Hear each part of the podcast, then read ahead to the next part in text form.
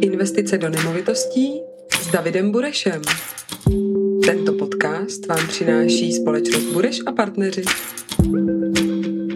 Dobrý den, jsem Bára Soukupová a vítám vás u dalšího dílu podcastu Investice do nemovitostí s Davidem Burešem.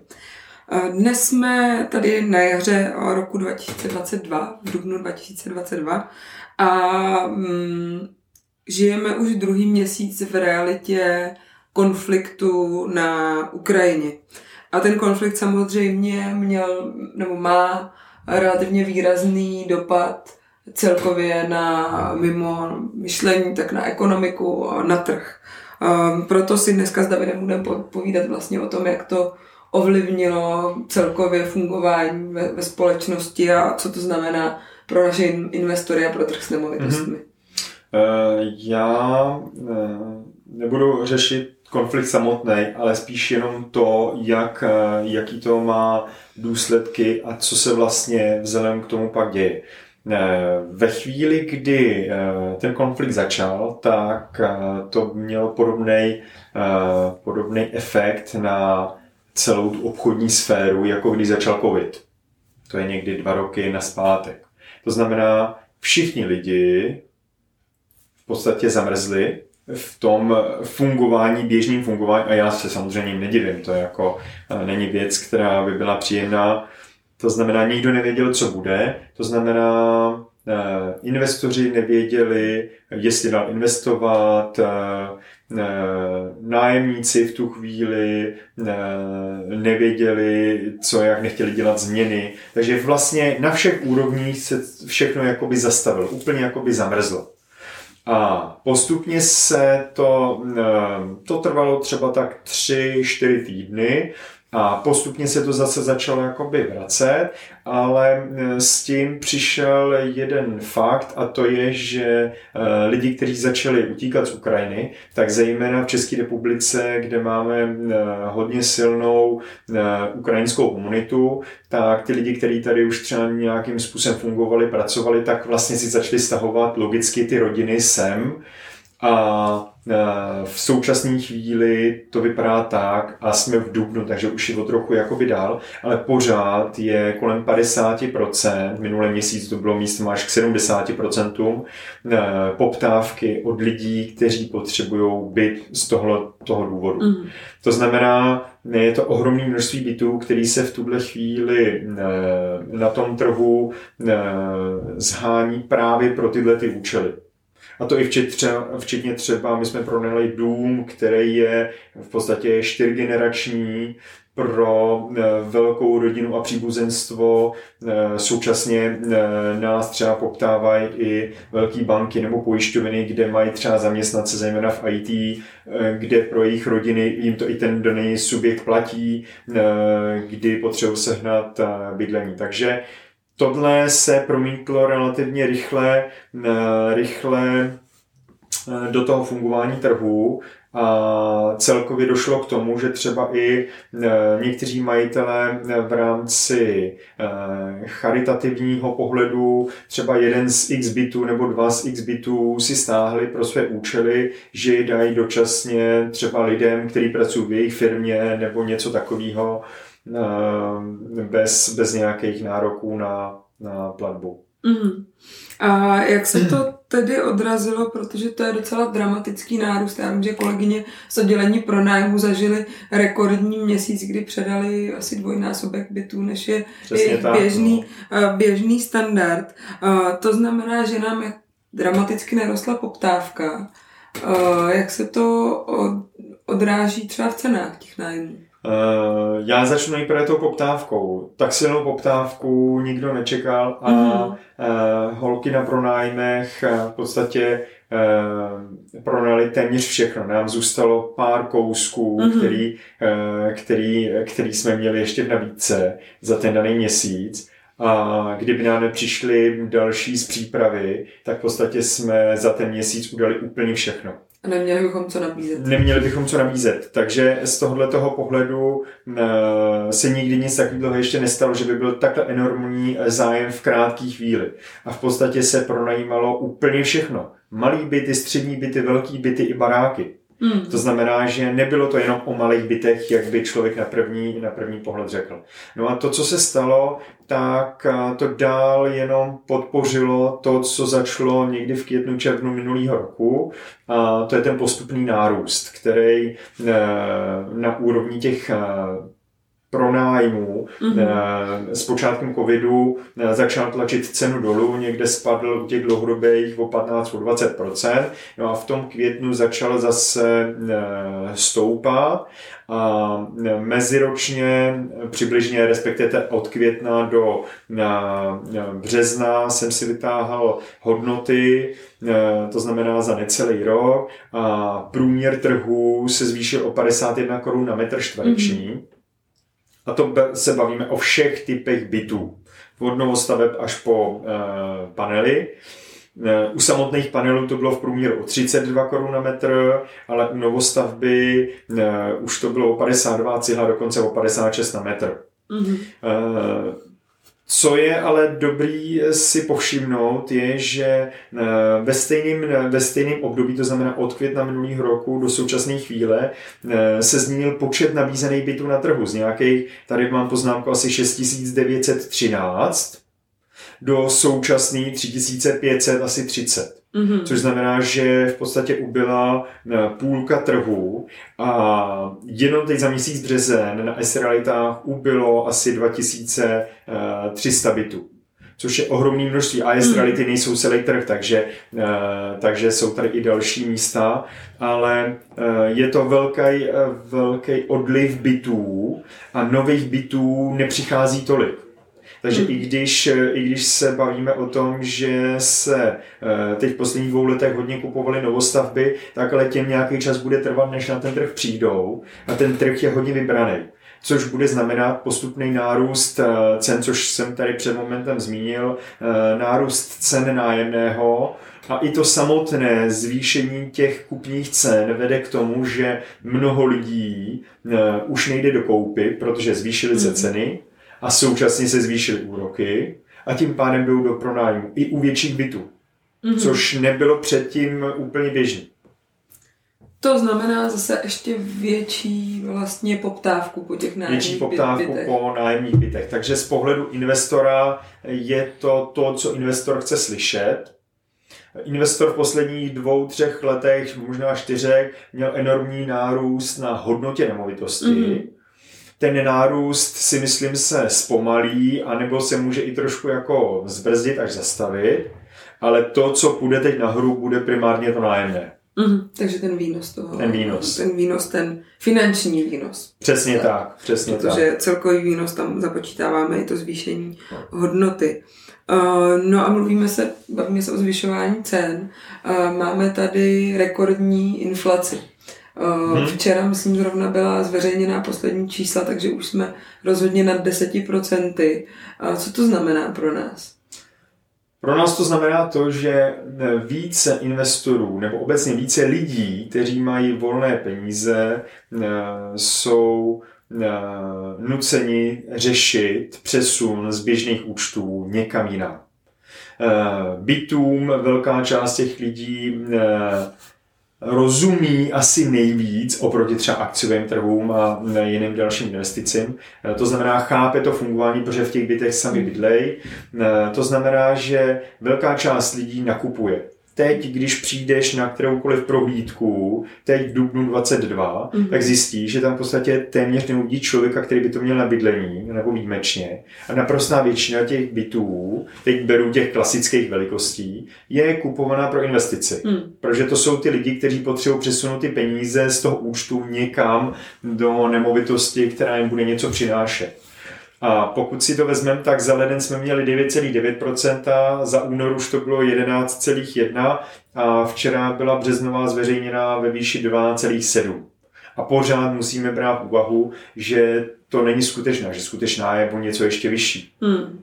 Takže to je to, co nás všechny teď hodně pálí, zejména investory, protože pokud investor nezíská výnos meziroční, alespoň v této hodnotě, tak eh, vlastně přichází o peníze. Je to stejný, jako kdyby ti sahal do tvý peněženky a kradl mm. jsem ti to a nikdy se ti to nevrátil a ty jsi mě nemohla nikdy chytit, protože inflace nikdy nebude státem podporovaná, aby byla, aby byla opakem, to znamená, aby to byla deflace. Mm. Jo? Takže nikdo už ti to nikdy nevrátí. Co znamená, že ta takže když dneska je to třeba e, inflace 12,7, tak se nestane, že by to mohlo být obrácený 12,7. Mm, mm, jo, to mm. prostě se nestane. Uh, no a s tím spojované téma uh, je situace i s energiemi, což je velmi ovlivněné i to souhlasím a to ještě hodně uvidíme, jak se vyvine celková situace. Hmm. Bavíme se tady eh, v situaci nebo v momentě, kdy se uvažuje o odstřihnutí od ruského plynu, ropy. Eh, dneska na benzínkách vidíme benzín naftu kolem 50 korun, hmm. což znamená, že je dramatický nárůst u plynu a u energií vidíme podobné extrémy a když se to vezmu já třeba u jednoho nového svého investičního bytu jsem nedávno musel musel jít osobně na pražskou energetiku, protože úplně pozastavili onlineové převody. A ten člověk mi tam eh, říkal, že nenabízejí ani energii, která je z burzy. Úplně to mají zastavený, protože je eh, hrozně, hrozně nevyspytatelná a vysoká. Takže nabízejí pouze ekoproud, který je z vody, solárů, větrníků a čeká, až se situace uklidní. Hmm. A velká část těch distributorů ani neumožňuje převod eh, nebo respektive nabírání nových klientů. Eh, hmm. Takže ty máš skoro problém, když si koupíš nemovitost, aby v rámci daného dodavatele to převedli ze starého na novýho, což člověku přijde úplně hmm. abnormální. Jo, ale oni opravdu se nechtějí dostat do situace, že s tebou podepíšou smlouvu a pak budeš mít 50 tisíc nedoplatek. Jo. No a tohle je potřeba vědět eh, ještě i z druhého pohledu. Eh, před momentem jsem říkal, že trh narůstá, ale my třeba s tím nárůstem toho nájemného jsme trošku opatrnější a eh, dáváme větší důraz i na nárůst poplatků, protože většina lidí, kteří to pronajímají sami, tak zvyhne tu částku nájemného, ale ty poplatky ze služby nechává tak plus minus, jak byli zvyklí předtím. Hmm. Což je hrozně krátkozraký, protože pak i ten majitel, který platí zálohy a přijde mu najednou ve vyučtování, že má doplatit 50 tisíc, tak už to bude těžko brát od toho podnájemníka, který se odstěhoval a nemá není třeba další kontakt. Jo, takže my chceme, aby to bylo vyvážený a pokud nám někdo z majitelů říká, tak vidíte, teď se to zvedlo o 50 korun, tak to zvyšte o 50 korun, tak my to radši zvýšíme na úrovni nájmu o trošku míň, ale přidáme si víc ty služby. Hmm. No a na závěr a trošku mimo ty nemovitosti jako takové, a říká se, že vlastně konflikt na Ukrajině je první i kybernetická válka vedená v mm-hmm. IT prostoru. Jak to ovlivňuje to, jak my fungujeme? Ovlivňuje do zásadně, já už i v jiném videu jsem tady se bavil o tom, jakým způsobem ke kybernetické ochraně přistupujeme, ale jednoduchý postup nebo jednoduchý pohled je, že běžně na nás v tom monitoringu, který máme od té firmy, která se nám o to stará, kolem 250-300 útoků měsíčně, a během, během března, to znamená chvíli po započetí konfliktu, tak jich bylo 4,5 tisíce. Hmm. To znamená, že eh, těch situací, kterých nastalo, bylo abnormálně hodně a nejenom u nás, všude po tom trhu. Pouze hmm. lidi, který, eh, kteří ten monitoring nemají a nemají postavenou tu velkou zeď kolem sebe, tak o tom vůbec nevědí. Mm-hmm. A e, já jsem, než jsme do tohohle toho se pustili, tak jsem třeba vůbec nevěděl, že tři dny jsem měl v počítači někoho, kdo tam měl přístup Hmm. A jiná kolegyně už asi 15 dnů, která tam měla přístup. A to se zjistilo až teprve, když jsme spustili ten monitoring. Takže nikdo z nás neví, kdo je vevnitř napojený. Jo. A proto jsme začali dělat ten systém, že e, máme dvoufaktorové ověřování, pouze firmní notebooky, e, do kterých nemůžete stáhnout nic, e, nic co by bylo nebezpečné. Každá příloha, která vám přijde, tak se zkontroluje na úrovni Microsoftu. Proto používáme pouze ty profesionální Microsoftí hmm. věci, včetně těch, těch jejich nejvyšších ochran, za který si teda nechají hodně zaplatit, ale já v tuhle chvíli to vidím stejně důležitý, jako je právní nebo daňový poradenství. Hmm. Nemusím ho chtít, ale když ho nemám, tak může být velký problém. A stejně tak denní zálohování cloud to cloud, aby v případě nejvyššího průšvihu jsme měli se k čemu vrátit mm-hmm. a mhm. neměl jsem to na, někde na lokálním serveru tady ve vedlejší místnosti. Takže opravdu v tomhle se snažíme mít profesionálně, stojí to nemalý peníze, ale vyplatí se to. Ehm, na závěr hm, bavili jsme se o konfliktu na Ukrajině a návaznosti toho, co se hm, děje na trhu kvůli tomu. Ehm, co bys doporučil investorům v tuto chvíli? Ehm, v podstatě stejně jako, stejně jako v každém problémovém období je zůstat s chladnou hlavou, protože největší škody většinou neudělá trh, ale investor sám. Mm. Tak to prostě je a nedělat žádný ukvapený, ukvapený změny. Když se viděl před časem jeden krásný graf a to bylo snad od 30. let, tak tam byly na tom grafu takhle různě ukázané různý průšvihy, eh, včetně druhé světové války, války ve Větnamu, bylo to teda na americkém trhu eh, a tam bylo krásně vidět, co se dělalo s trhem nemovitostí i akciema a ve skutečnosti jako v tom i střednědobým a dlouhodobým pohledu to zas takovej v podstatě eh, problém není. V krátkodobém ano, ale v dlouhodobém v podstatě je to neř, není, nemá to důvod dělat ukvapený závěry, protože mm-hmm. ten trh se tomu počasí přizpůsobí. Ano, některým problém může trvat třeba jako po finanční krizi, kdy dva roky jsme viděli, jak šly dolů trhy a pak chvíli trvalo, než šly nahoru, ale náš investor není nikdo, kdo spekuluje na dva měsíce. Mm-hmm. To není náš klient. Uh, tak to jsme se dotkli těch, kteří už nějak, nějaká aktiva drží. A co ti investoři, kteří mají nebo potenciální investoři, kteří drží relativně velký balík, balík peněz na účtu a vlastně sledují teďka, že skoro 13% uh, jim, z toho utíká, jim z toho utíká uh, meziročně. Já se možná budu opakovat, ale nejlepší, nejlepší chvíle pro investice je právě teď. Tohle před časem eh, říkal jeden, eh, jeden známý investor a já s tím naprosto souhlasím, protože nikdy nebudete mít víc času a nikdy nevíte, co se stane zítra, jestli to bude lepší nebo horší. Takže když někdo řekne, počkám, až se situace uklidní, chápejme, když se uklidní, tak se zdraží, protože zlevňování většinou není. A když dojde k něčemu zlevnění, eh, k nějakému zlevnění, tak to většinou sebou nese nějaký další negativa. Takže po finanční krizi se zlevnilo ale téměř nikdo nekupoval, protože všichni měli naprostý strach. Takže eh, já jako investor bych si měl začátku eh, udělat velmi jednoduchý plán a podle toho plánu bych se měl řídit. Takže když mám tady k dispozici určitou sumu peněz, tak bych měl si říct, ano, a teď v tento moment eh, zainvestuju a nakoupím tolik nemovitostí a pak pravidelně třeba každý rok přikoupím dva, dva byty. Například 10 bytů, 5 bytů, podle možností každého. Ale jel bych systémově a nehleděl bych na to, protože jednou koupím trošku dráž, jednou trošku míň a mně se to pak zbíhá v tom celku. Jo, v tuhle chvíli byty jsou dražší, než byly, než byly před časem. Úvěry jsou už ne za 2%, ale za 5%. Hmm. Ale proti tomu je ta inflace za 12, takže ty úvěry ve skutečnosti jsou teď nejlevnější za posledních 10 nebo 20 let. Jo, takže, eh, a to je věc, kterou si ty lidi neuvědomují. To znamená, hmm. Já se stále vracím k tomu, pokud mám prostředky k investování, měl bych je investovat pravidelně.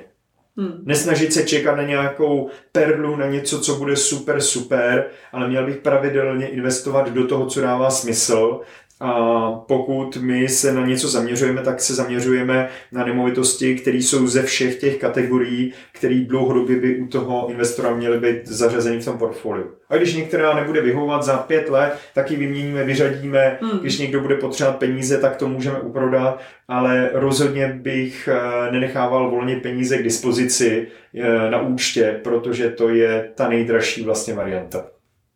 Děkuji moc, Davide. A dnes jsme si povídali o tom, jaký vliv na aktuální situaci na ekonomickém trhu má vliv konfliktu na Ukrajině a jak se na něj dívat z hlediska investora do nemovitostí. Děkujeme, že nás sledujete, děkujeme za vaši zpětnou vazbu a pokud byste s námi chtěli investovat nebo dát nám byt do zprávy, neváhejte nás kontaktovat.